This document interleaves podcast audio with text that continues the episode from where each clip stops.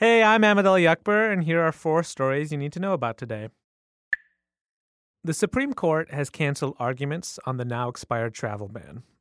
This comes less than 24 hours after the second travel ban expired Sunday, and President Trump signed a new set of restrictions. The new restrictions continue to ban travel to the U.S. by nationals of Iran, Libya, Somalia, Syria, and Yemen, with some exceptions. It also adds travel restrictions for three new countries Chad, North Korea, and Venezuela. The latest directive doesn't have an expiration date.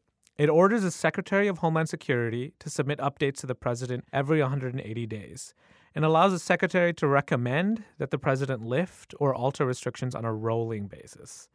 It also says that the Secretary of Homeland Security, Secretary of State, and U.S. Attorney General can recommend new restrictions on countries at any time. Several groups that sued the administration over the original ban issued statements on Sunday saying that even though North Korea and Venezuela were added to the list, the latest directive was still a Muslim ban. North Korea's foreign minister declared that a tweet that President Trump sent on Saturday was a declaration of war on his country. The tweet in question said, and I quote, Just heard Foreign Minister of North Korea speak at UN. If he echoes thoughts of Little Rocket Man, they won't be around much longer. Foreign Minister Ri Yong Ho addressed the tweet outside a hotel near the United Nations to a group of journalists. Citing the right to self defense from the UN Charter, Ri said that after Trump's tweet, North Korea now has the right to shoot down U.S. bombers, even outside their airspace border. Republicans only have a few more days to pass a bill that would repeal the Affordable Care Act. Yesterday, Senators Lindsey Graham and Bill Cassidy spoke at a Senate Finance Committee hearing about their bill. Graham Cassidy. More than 200 protesters disrupted the hearing and held a sit in at the Dirksen Senate building. Eventually, Capitol Police began removing protesters, many of whom were disabled, and chanting, Kill the bill, don't kill me.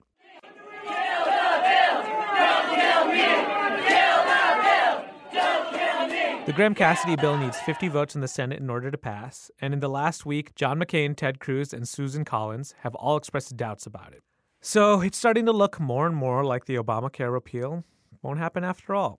But if we've learned anything about politics in 2017, it's to never say never. Cardi B's single Bodak Yellow has hit number one on the Billboard's Hot 100, unseating Taylor Swift's Look What You Made Me Do. I don't dance now, I make money move. Say I don't gotta dance, I make money.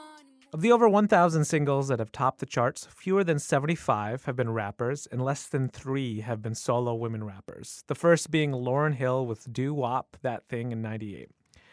The Bronx Native's debut single was released in June and has gained steadily since then. People are obsessed with her meteoric rise. She's worked as an exotic dancer, Instagram star, and reality TV star. After this summer, she's a best selling artist. I'm Ahmed Ali Akbar. I also have a podcast with BuzzFeed News called See Something, Say Something. Find that wherever you find your podcasts. And also download the BuzzFeed News app so you can stay up to date on the latest stories.